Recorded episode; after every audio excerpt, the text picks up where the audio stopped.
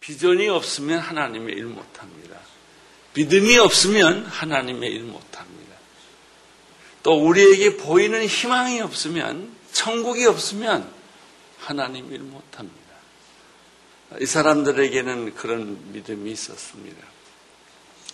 그래서 성을 열심히 쌓았습니다. 뒤돌아보지 않고 자기 가정 환경 보지 않고 어, 또 특별히 외부의 세력의 공격에 두려워하지 않고 어, 그들은 열심히 성만 쌓았습니다.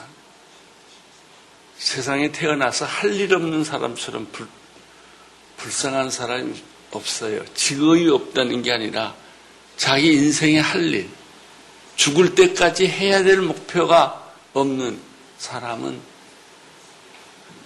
얼마나 불행한지 모릅니다. 돈이 없어서 불행이 아닙니다. 건강이 없어서 불행이 아닙니다. 자기 인생에 할 일이 없기 때문에 불행한 것이죠. 성벽은 계속 쌓아 올라가는 것만큼 외부의 세력의 공격 도 심했습니다.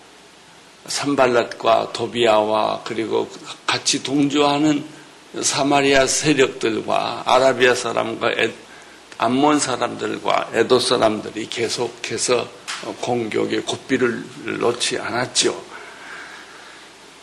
여러분 힘들지만 외부 사람의 공격이 있지만 이 사람들에게 비전과 믿음과 희망이 있었기 때문에 그것을 어렵게 느끼지 않았어요. 사실 인생의 짐이란 늘 어려운 거죠. 여기 어려움 없는 사람 어디 있어요? 그러나 믿음이 있으면 어둠, 어려움이 안 보여요. 믿음이 없으면 어려움이 다 드러나는 거예요. 그래서 힘들어하는 거예요. 여러분, 이 인생의 고난과 피곤함과 외로움을 이길 수 있는 방법은 믿음뿐이에요. 마음에 하나님이 계시면 이런 것들은 그냥 쉽게 넘어가는 거예요. 아, 유다 백성들은 아침 해가 뜰 때부터 저녁 별이 뜰 때까지 그들은 아침 저녁으로 쉴 새 없이 일을 했습니다. 한 손에는 칼을 들고 또 한 손에는 망치 어, 삽과 곡괭이를 들었습니다. 어, 반은 일을 했고 반은 창과 활과 방패와 이런 모든 것을 가지고 성을 지켰습니다. 네미아는 어, 힘이 들 때는 꼭 기도를 했습니다.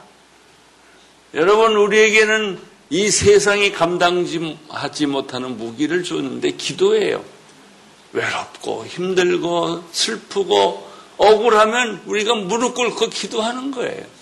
네메가 그랬어요. 그리고 사람들이 기운이 빠지면 격려해 주었어요. 두려워하지 마시오. 하나님을 두려워하시오. 당신의 적들, 당신을 공격하는 환경을 두려워하지 마시오. 하나님께서 이 전쟁을 우리 손에 붙이셨습니다. 나도 이 성벽을 복구하는데 말만 하지 않고 나도 앞장을 서겠습니다.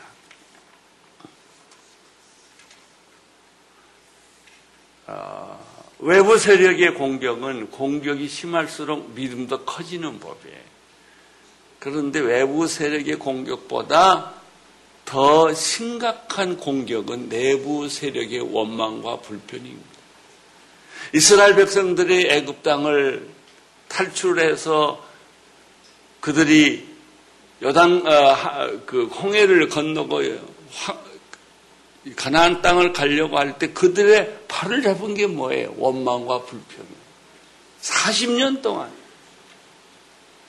아, 그거를 조금이라도 일찍 끝냈으면 이렇게 고생 안 할 걸. 40년 동안 그들의 주제곡은 원망과 불평이었어요. 그러니까 하나님께서 아직 적과 끓이오르는 가나안 땅에 갈 시간이 안 됐다고 보신 거예요. 그 뺑뺑 돌리는 거예요.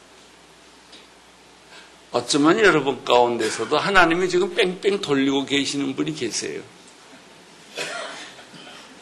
잘 생각해 보세요.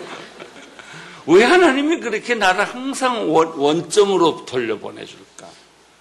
열심히 했는데 손에 쥐는 건 없고, 열심히 뛰었는데 앞이 안 보이는 거예요.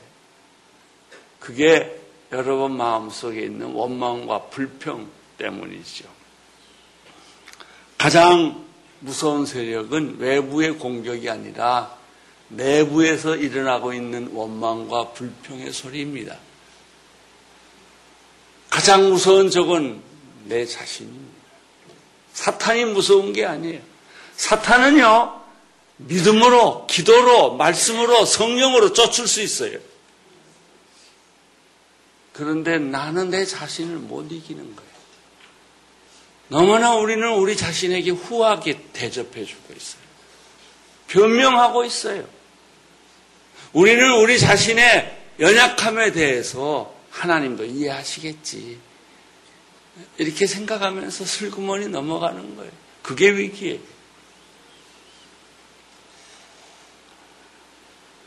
오늘 그 내부 세력의 원망과 불평이 무언가를 좀 자세히 들여다보면 외부 사람들 산발랏과 도비아 그 무리들의 공격보다 크기는 별로 큰 것 같지도 않고 중요한 것 같지도 않은데 이게 결정적으로 문제가 있다는 것을 발견하게 됩니다. 느헤미야 5장 1절부터 5절까지 보겠습니다. 시작. 그때 백성들과 그 아내들 사이에 그들의 유대 형제들 원망하는 소리가 있었습니다. 어떤 사람은 우리에게 자녀가 많다. 우리 자신을 비롯해서 많은 식구가 먹고 살기 위해서는 곡식을 얻어야 한다라고 말했습니다. 또 어떤 사람은 우리는 기근 동안 곡식을 얻기 위해 우리 밭과 우리의 포도원과 우리 집을 저당 잡혔다고 말했습니다. 또 어떤 사람은 이렇게 말했습니다. 우리는 세금 낼 돈을 꾸기 위해 우리의 밭과 포도원을 잡혔다.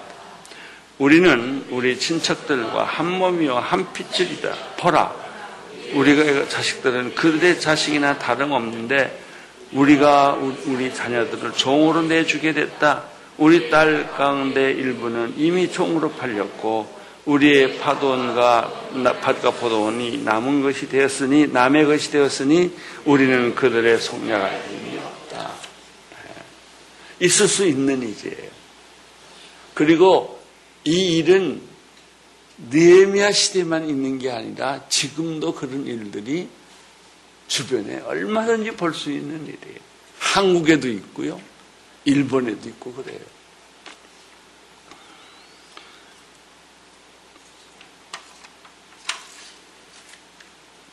폭발 직전까지 갔죠. 처음에는 말을 안 해요. 그러다가 이게 좀 심해지면 이제 이 원망과 불평으로 변해가지고 집단적으로 이런 말을 하게 돼요. 1절에 보면 재밌는 게요. 그 백성들이 아내와 다투기 시작했다 그렇게 됐습니다. 이게 무슨 말일까요? 살림은 아내가 하거든요. 애들 밥을 먹일 사람은 아내예요. 남편은 나가서 남자는 비전으로 살고 부인은 현실 속에 사는 거예요. 이제 그러니까 이제 아내들이 남편한테 오늘 쌀 떨어졌어. 애들, 아들 오늘 밥 먹일 게 없어. 이제 이런 말을 했겠죠. 그랬더니 이제 남편들이 지금 어느 때인데 그런 말을 하시오. 굶고 삶아야지. 지금 우리가 성욕을 짓고 하나님의 일을 하는데 그 말이 틀린 것도 아니고 부인의 말이 틀린 것도 아니에요. 그러니까 부인은 현실이니까 이제 자꾸 남편한테 그런 말을 할 수밖에 없는 거예요. 그러니까 이제 부부 싸움이 이제 생긴 게 됐단 말이죠.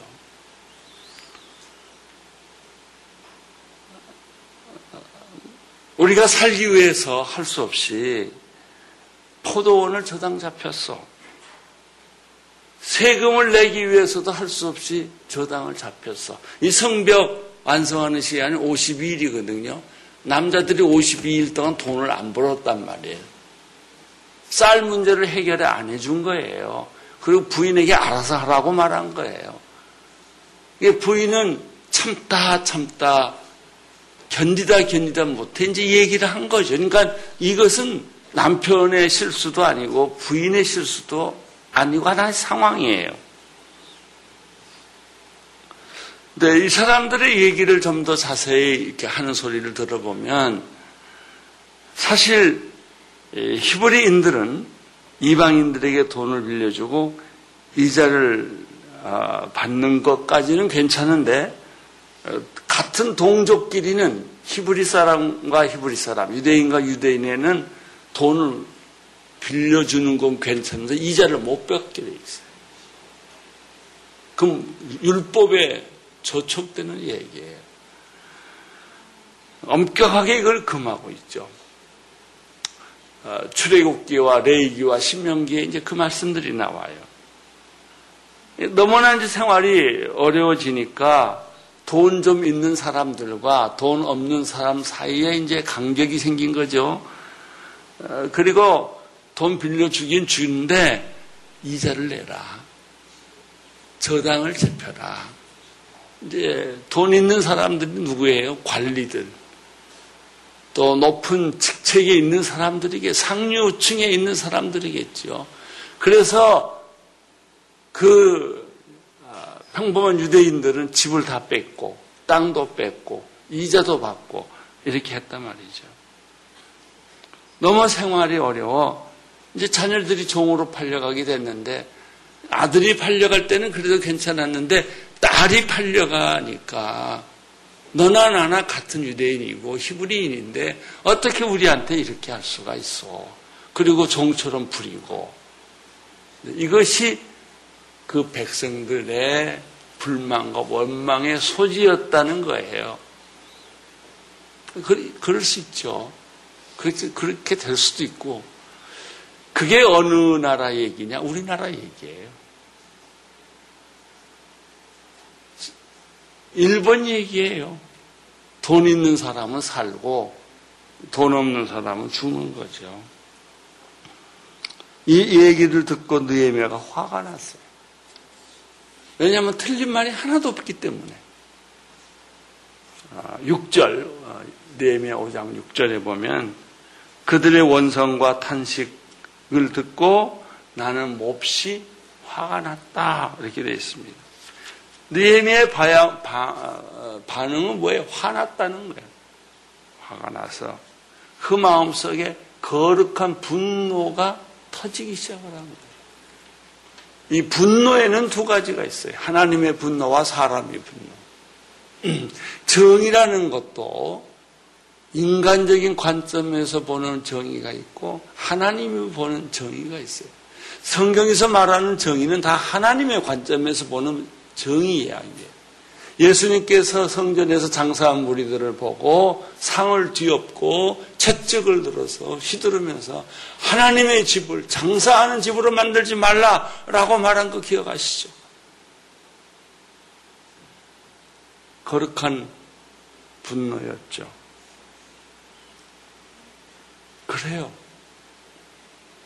하나님이 오직 했으면 노아 홍수를 일으켰겠어요. 하나님이 오직했으면 소돔과 고마라를 유황불로 심판했겠어요. 하나님이 오직했으면 니누의 성을 멸한다고 했겠어요. 이게 하나님의 분노예요. 하나님의 분노는 결국 심판이에요.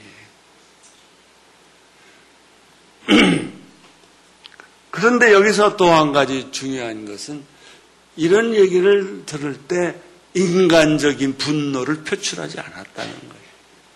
우리는 이런 얘기를 하면 우선 데모를 해요. 소리를 질러요. 빨간 띠를 띄어요. 노사 문제가 다 그런 거죠. 여러분, 노사 문제도 이 노동자들이 의로운 것입니까? 사용주가 어려운 것입니까?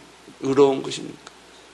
노동자도 의미가 있고 주장하는 사용자도 주장하는 의미가 있어요. 근데 그들이 추구하는 것은 결론이 뭐예요? 돈이에요. 임금 올려달라 이거예요. 노동을 확보시켜 시간을 확보해달라 이런 얘기예요. 그것이 꼭 옳은 것만은 아니에요. 또 틀린 것도 아니에요. 그 문제 가지고 나라를 법 뒤집어 놓는 거예요. 이런 얘기를 듣고 화를 내고 있었지만 성경에 보면은 5장 7절부터 8절 보면 느에미아가 곰곰이 생각했다. 중요한 말입니다. 곰곰이 생각했다. 7절, 8절 읽어주세요. 시작. 내가 속으로 이것들을 곰곰이 생각하고 나서 귀족들과 관리들을 꾸짖으며 말했습니다. 당신들은 지금 각기 자기 형제들에게 폭리를 취하고 있어 나는 그들의 책망하기 위해 큰 집회를 열고 그들에게 말했습니다. 우리는 이방 민족 팔려갔던 우리 유다 형제들을 힘닿는 대로 속량해 오지 않았어. 그런데 지금 당신들의 여러분의 형제를 팔고 있단 말이요. 그들은 할 말이 없이 없어 침묵했습니다. 니에미아는 화가 났지만 곰곰이 생각했다. 라는 뜻은 기도했다라는 거죠. 이게 하나님께 물어본 거예요. 이걸 내가 어떻게 처리를 했으면 좋겠습니까? 결론이 났어요. 이건 유다 백성들이 잘못한 거 아니다. 그건 관리들과 귀족들이 언제나 어느 사회에는 귀족 사회들이 있고 또 어느 사회든지 관직이라는 게 있어요. 뭐 시장도 있고 뭐 도지사도 있고 장관도 있고 뭐 다 이런 관료 직업들이 있는 거죠. 이 사람들이 착취를 했기 때문에 자기 직업을 이용해서 권력을 이용해서 했기 때문에 느에미아는 판단이 쓴 거예요. 이거는 백성들을 야단칠 얘기가 아니라 귀족들, 그 다음에 관리들을 야단칠 얘기다. 그리고 기도하고 준비를 했어요. 여러분, 기도하고 준비된 얘기는요, 반항 안 합니다. 말 듣습니다. 하나님 말처럼 들어요. 교회도 결국은 싸우는 걸 가만 보면 그 뒤에 돈이 있어요. 그리고 왜 교인들이 싸우냐? 영적 권위를 잃어버렸기 때문에. 이게 하나님의 음성이라고 들렸으면 안 싸워요. 잘못했습니다. 이렇게 말하지 대들지 않아요. 여러분이 영적 권위를 잃어버렸을 때는 아무 힘이 없어요. 특별히 우리 목사들이 영적 권위를 잃어버리면 아무것도 없어요. 그 영적 권위 하나 때문에 성도들이 순종하고 따라주는 거 아니겠습니까? 곰곰이 생각한 후에 귀족들과 관리들을 불러서 이렇게 꾸짖었어요. 당신들이 지금 각기 자기 형제에게 폭리를 취하고 있어. 사실이거든. 그러니까 이 관리들과 귀족들이 할 말이 없는 거예요. 해서는 안 되는 짓을 했거든요. 율법에 금하는 일을 했거든요. 느헤미야는 큰 집회를 열었어요. 공개적으로 이거를 비판하고 말하기 시작했습니다. 우리는 이방 민족들에 팔려갔던 우리 유다 형제들을 힘다는 대로 송량해 오지 않았소. 이스라엘 백성들이 바벨론 포도에 잡혀서 있었을 때 우리는 우리 집에 있는 모든 걸 다 돈을 모아가지고 옛날에 금 몹듯이 모아가지고 아, 그래가지고 우리 형제들을 구해왔어. 그런데 지금 당신들은 바벨론이 하는 짓을 그대로 하고 있어.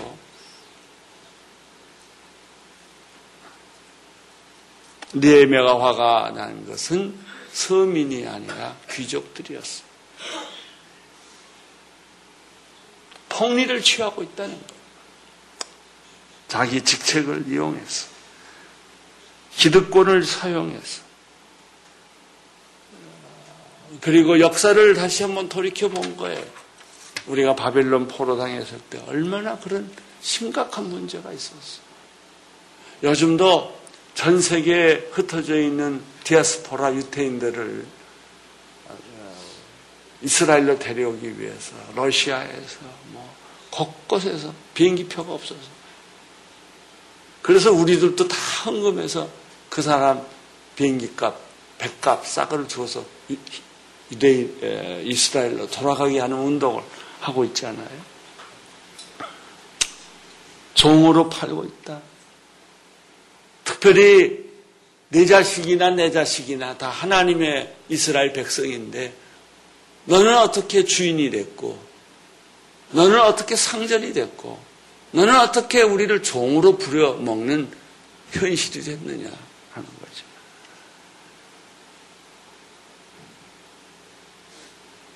요즘 우리 뉴스를 한국 뉴스를 보시는 분들은 알겠지만 서울에 상상할 수 없는 물폭탄이 터져졌다. 그래서 광화문 일대가 물바다가 되고 낮은 지역에 사는 사람은 다 가난한 사람들. 부자들은 다 높은 데서 살아요. 그러니까 당하는 사람들은 서민만 당하는 거예요. 영세업자들. 겨우 입에 풀칠하고 사는 사람들이 그냥 물로 그냥 다 나라가 엉망이 됐으니까 그 사람들이 지금 속이 부글부글부글 할 거예요. 서민 경제를 죽이는 일이 많아요. 제일 나쁜 게 고리대금이에요. 돈으로 돈을 번, 빌려주는 거. 그래서 사채업자들은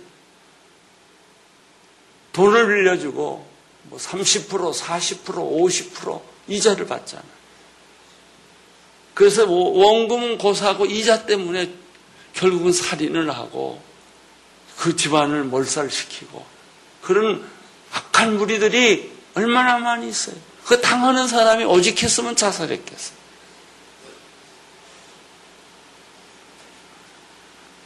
가난한 사람들에게 비싸게 월세를 받는 사람, 쪽박촌들, 고시촌들 가보세요. 창녀촌, 섹스를 팔아서 돈을 버는 그런 사람들이 또 있어요. 일용직 근로자들, 실직자들. 이들의 마음은, 이들의 생각은 자기 힘으로는 이걸 벗어날 길이 없는 거예요. 이 책임 누구에게 있어요? 상류층에 있다. 돈 있는 사람들에게 이 책임이 있다고 오늘 느헤미야는 지적을 하는 거예요. 근데 이거 지적하기 쉽지 않아요. 권력을 유지하는 건 돈이거든요. 그 사람들을 보호해 주지 않으면 돈이 없거든요. 그런 악순환이 계속되는 거죠. 그러나 느헤미야는 이런 정치적 현실을 알면서도 자기 정치 생명을 내놓고 이야기하기 시작하는 거예요. 5장 9절 시작. 그래서 내가 계속 말했습니다. 당신들이 하는 일은 옳지 못하오.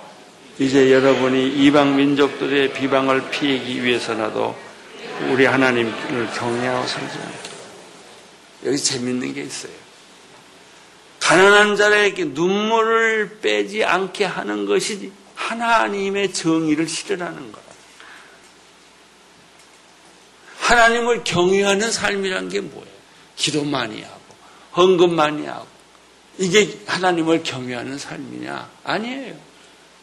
내 주변에 가난한 자들, 억울한 사람들, 병든 사람들을 도와주는 것이 하나님을 경외하는 삶이라는 거예요. 출애굽기 22장 25절에 보면 이런 말씀이 있어요. 시작. 내가 내 곁에 있는 가난한 내 백성 가운데 누구에게 돈을 받고 꿔주었으면 너는 그에게 빚쟁이가 되지 말고 이자도 받지 말라고. 레기 25장 35절부터 38절에 내가 읽겠습니다. 내 형제가 가난해져서 내 가운데 먹기가 먹고 살기가 어렵다면 너는 그를 먹여 살려야 한다. 나그네와 임시 거주자가 내 환대를 받으며 함께 거하듯이 그는 너희와 함께 살아야 한다. 가난한 사람을 외면하지 말라는. 같이 먹고 살아야 된다는 거죠. 제가 한 번은 이스라엘 여행을 처음으로 한 적이 있어요. 아, 그때 우리 가이드가 누구였냐면 영국계 유태인이었어요. 아주 똑똑하게 생긴 청년이었는데 아, 이 사람이 이제 우리를 가이드를 해주는 거예요. 나는 여행을 하면서 그 청년에게 감동을 받았어. 그 청년이 하는 말이 세계에서 아마 유태인이 세금을 제일 많이 낼 거라는 거예요. 더 내야 됩니다. 나라를 위해서. 아, 이런 얘기를 하더라고요. 여러분 이제 해외 여행에 보면 알지만은 그 아주 가난하게 생긴 애들이 수십 명씩 때를 지어 다니면서 옷자락 붙잡고 완달라 완달라 이게 졸라요. 근데 우리는 유태인인지 팔레스타인인지 구분을 못해요. 근데 그 사람이 가만히 옆에 있더니 하는 말이 저거는 유태인이 아닙니다. 그래요. 나한테. 함 사람은 누구냐? 다 아랍 사람들입니다. 어떻게 그런 일이 생기냐? 그랬더니 유태인은 거지가 없습니다. 유태인 사회에는 거지를 용납을 안 한대. 다 주변에서 먹여 살린대. 하나님에게 복받는 민족이 됐구나. 제가 그걸 알았어요. 그 사회에 핸디캡이나 거지가 있으면 돈 좀 있는 사람들이 어떻게 해서든 먹여 살려서 굶게 안 한다는 거예요. 기대 유태인의 자존심이라는 건 보통이 아닙니다.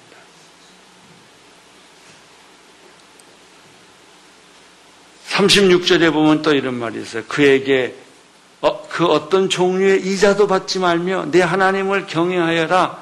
이자 안 받는 게 하나님을 경외하는 거라는 거예요. 정당한 이 자를 은행 같은 데서 받는 것은 괜찮지만 사채놀이를 하지 말라는 거예요. 식량을 빌려주더라도 이득을 취하지 말아라.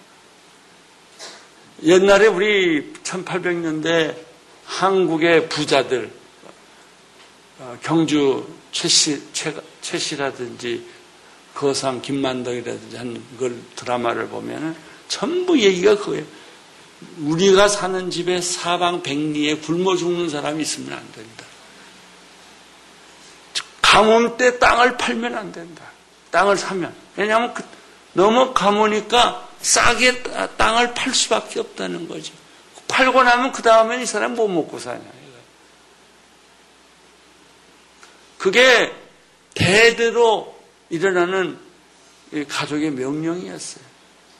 그래서 경주 최씨 같은 경우는 300년 동안 그 대가 끊어지지 않았다는 거예요. 이것도 정신이 똑같아요. 가난한 자들과 함께 살아라. 그들을 도와주면 살아라. 이자 받지 말아라. 그들을 착취하지 말아라. 그들은 원체 힘이 없다. 힘 있는 사람이 누르면 죽을 수밖에 없는 사람인데 그건 안 된다. 라고 말한 게 느헤미야였어. 이제 우리는 느헤미야를 통해서 배우는 게 이거예요. 처음에는 성벽 짓는 것이었어요. 불탄 성문을 회복하는 것이었어요. 그러나 이제는 조금 더 한 단계를 다른 단계로 가는 거예요. 사회 개혁이에요. 그 비전이 집만 줘서 뭐 할 거예요? 집 붙들고 살 거예요? 이 사회가 공정한 사회가 되도록 개혁을 하는 거예요. 그 다음에 후반부로 들어가면 뭐예요? 종교개혁이에요. 제일 썩은 게 교회예요. 종교예요. 종교가 썩으면 사회가 부패하고 그리고 경제가 망하게 돼 있어요. 어느 사회도 마찬가지예요. 다시 살아나는 방법은 교회가 정직해지는 거예요. 교회가 정의를 행하는 거예요. 가난한 자고 불한, 불행한 자들을 돌보는 일을 교회가 해야 된단 말이죠. 이게 하나님의 정의예요. 너는 그들에게 돈을 빌려주더라도 이자를 받지 말며 식량을 빌려주더라도 이득을 취하지 말라. 너는 너희 하나님 여호와니 나는 너희 하나님 여호와니 너희를 이집 땅 이집트 땅에서 이끌어내 가나안 땅으로 땅을 너에게 주고 너희 하나님이 됐다. 신명기에 보면 23장 20절 이방 사람들에게 이자를 물려다 되지만은 이방 사람에게는 돈 빌려주는 거는 그 당시에 허락을 했어요. 그러나 내 형제에게는 구워주고 이자를 받지 말라. 딱 구분해 줬어요. 그래야 내 하나님 여호와께서 내가 들어가 차지할 그 땅에서 내 손이 닿는 모든 일에 복 주실 것이다. 나는 여러분들이 복 받는 사람이 되기를 바랍니다. 복은 하나님이 주셔야 복이에요. 내가 만든 복은 다 새는 거예요. 모래가 지면 다 쇠듯이 인간이 만든 복은 다 없어져요. 하나님이 만든 복이야말로 영원한 것이죠. 정치란 권력을 중심으로 움직입니다. 권력이란 돈과 명예를 중심으로 움직입니다. 지도층이란 권력과 돈과 명예로 중심으로 만들어져 있어요. 세상의 리더십이라는 것은. 여러분, 상류층은 조심해야 할 사람. 특별히 큰 교회는 굉장히 조심해야 돼요. 작은 교회는 힘이 없어요. 큰 교회는 힘이 있어요. 큰 교회가 정말 무슨 일을 하나 하더라도 조심하게, 겸손하게, 자기를 내세우지 말고, 이렇게 해야 작은 교회들이 살아나요. 요즘 우리나라의 화두는 공의로운 사회예요. 이 일을 행하는 것은 서민이 아니라 지도층이에요. 그러니까 이명박 대통령이 굉장히 어려운 화두를 내걸었어요. 자기 장관 다 잘라야 돼요. 자기한테 헌신했던 사람을 다 잘라야 돼요. 왜? 공의를 내었으니까 특제시킨 사람 다 잘라야 되고 특별한 대우받는 사람들 다 그걸 포기해야 해요. 이 공의로운 사회라고 하는 것은 리더십들이 스스로 속세를 채우는 일이에요. 그래도 하나님이 기뻐하시니까 그 일을 해야 한단 말이죠. 근데 놀라운 사실들은 느에미아가 이렇게 참 불편한 진실, 참 어려운 얘기를 했는데도 이스라엘의 귀족들이 그 말을 다 순종했다는 거예요. 받아들였다는 거예요. 이게 니에미아의 리더십이에요. 이게 니에미아의 영적 권위예요. 12절 느에미아 5장 12절 읽겠습니다. 그들이 말했습니다. 우리는 돌려주고 그들에게서 아무것도 받지 않겠습니다. 말씀하신 대로 다 준행하겠습니다. 그래서 내가 제사장을 불러 귀족들과 관리들과 로 하여금 약속들을 하겠다는 맹세를 받았습니다. 이것이 영적 리더십의 핵심 가치입니다. 13절 읽어주십시오. 시작. 나는 또 내 주머니를 털어 보이면서 말했습니다. 이 약속을 지키지 않는 사람은 하나님께서 이런 식으로 그 집의 재산과 털어버릴 것이요. 그런 사람은 털리고 털려서 마침내 빈 털터리가 될 것이요. 이 말의 회종은 아멘 하고 여호와를 찬양했습니다. 그 다음 백성들은 이 약속을 이용했습니다. 자기 주머니를 털어보이면서 너의 돈은 다 없어질 거다. 너의 부는 다 없어질 것이다. 하나님이 그렇게 만들 것이다. 빈털터리가 되게 만들 것이다. 그러나 가난한 자를 돕고 병든 자를 돕고 약자들을 도와주는 사람은 이상하게 세월이 흘러갈수록 부유해질 것이다. 니에미아의 리더십은 기도의 리더십이요. 비전의 리더십이요, 선선술범, 설선수범의 리더십이요, 겸손의 리더십이었다는 것을 여기서 우리는 발견하게 되죠. 리더가 이렇게 하면 어떻게 돼요? 그 따르는 사람이 팔로우십들이 순종하고 이렇게 정말 진심으로 지도자를 존경하는 리더십, 그 팔로우십이 생겨요. 그 팔로우십이 안 생기면 리더십은 아무 의미가 없는 거예요. 니에미아는 자기 얘기를 합니다. 14절 시작. 나는 유대 땅 총독으로 임명되던 해 곧 아닥사스다 왕 20년부터 32년까지 12년 동안 총독으로 있었지만 나의 내 형제들은 총독의 몫으로 나온 녹을 먹지 않았습니다. 12년 동안 권력의 중심에 있었어요. 그런데 월급을 안 받았어요. 쉽지 않는 일이에요.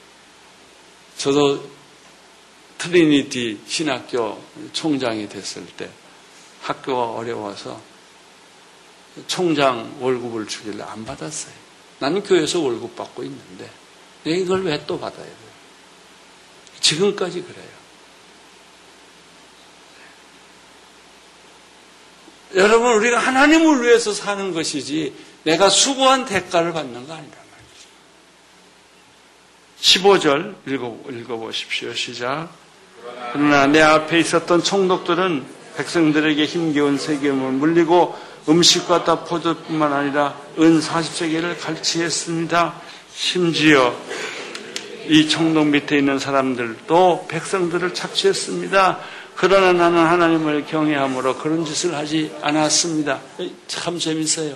과거의 청독들은 어떻게 했느냐? 자기 몫을 다 받고 더 받았다는 거예요. 그러니까 그 총독 밑에 있는 부하들도 똑같이 백성을 착취했다는 거예요. 무서운 일입니다. 그러니까 느에미아가 녹을 먹지 않으니까 그 밑에 있는 사람도 녹을 가능하면 자기의 녹만 먹지 더 이상 욕심을 내지 않게 된 거죠. 과거의 총독이라는 말을 요즘 말로 말하면 과거의 관행이란 뜻입니다. 우리는 과거의 관행이라는 이름으로 그냥 일을 계속 나쁜 짓 알면서도 잘못된 줄 알면서도 계속 행하는 것이죠. 여러분, 관행을 깨지 않으면 개혁은 일어나지 않습니다. 어느 사회나 어느 종교 집단이나 마찬가지입니다. 관행을 깨야 합니다. 그것은 자기 발에 도끼를 찍는 일과 같이 어려운 것이에요. 16절, 18절 읽어주세요. 시작. 나는 땅 한쪽도 사지 않고 오직 이 성벽을 쌓는 일에만 헌신했고 내 부하들 역시 성벽 쌓는 일에만 마음 썼습니다. 또한 150명의 이대 사람과 관리들이 내 상에서 음식을 먹고 내 주변 나라에서 우리를 찾아온 이방인도 음식을 먹었습니다. 날마다 나를 위해 황사 한 마리와 좋은 양 여섯 마리, 닭 여러 마리 그리고 10일 한 번은 온갖 종류의 포도주와 풍성하게 마련했습니다. 그 이 모든 것에도 불구하고 나는 총독의 몫으로 나오는 음식을 요구하지, 않, 요구하지 않았습니다. 왜냐하면 이런 요구가 백성들에게 큰 짐이 되기 때문에 눈물 나는 얘기입니다. 그러니 느헤미야 자신은 얼마나 어려웠겠어요. 자기가 리더서 외국에서 손님이 오면 대접도 해야 되고 자기 부하들도 대접도 해야 되고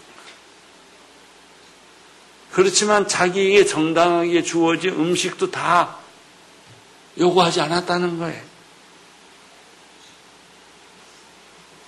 이것이 고도의 절제요, 청빈이요, 모범의 리더십. 나는 우리나라가 이런 리더십으로 가득 차기를 바랍니다. 일본도 그런 리더가 정치를 하고 사회를 이끌어가는 일본이 되기를 축원합니다. 그래야만 하나님의 축복이 그 나라에 있게 되는 것입니다. 하나님이여 19절 제가 이 백성들을 위한 선한 일을 기억하시고 은혜를 베풀어 주시오. 이 느에미아가 마지막으로 쓴소리를 하고 나서 마지막에 한 기도는 은혜를 베풀어 주옵소서. 하나님 도와주시옵소서. 개혁은 갑자기 안 일어나. 서서히 일어나. 그러나 끊임없이 일어나야. 그렇게 함으로 교회가 투명하고 깨끗하고 그리고 정말 모범이 되고 이런 모습을 가질 때 왜 사람들이 교회를 존경 안 하겠어요? 왜 사람들이 교회를 떠나겠어요? 다 교회로 몰라오죠. 여기에 부흥의 비결이 있습니다. 여기에 교회 존재 이유가 있습니다. 우리가 하나님께 영광을 올려드리는 교회 그런 성도들 되기를 축원합니다.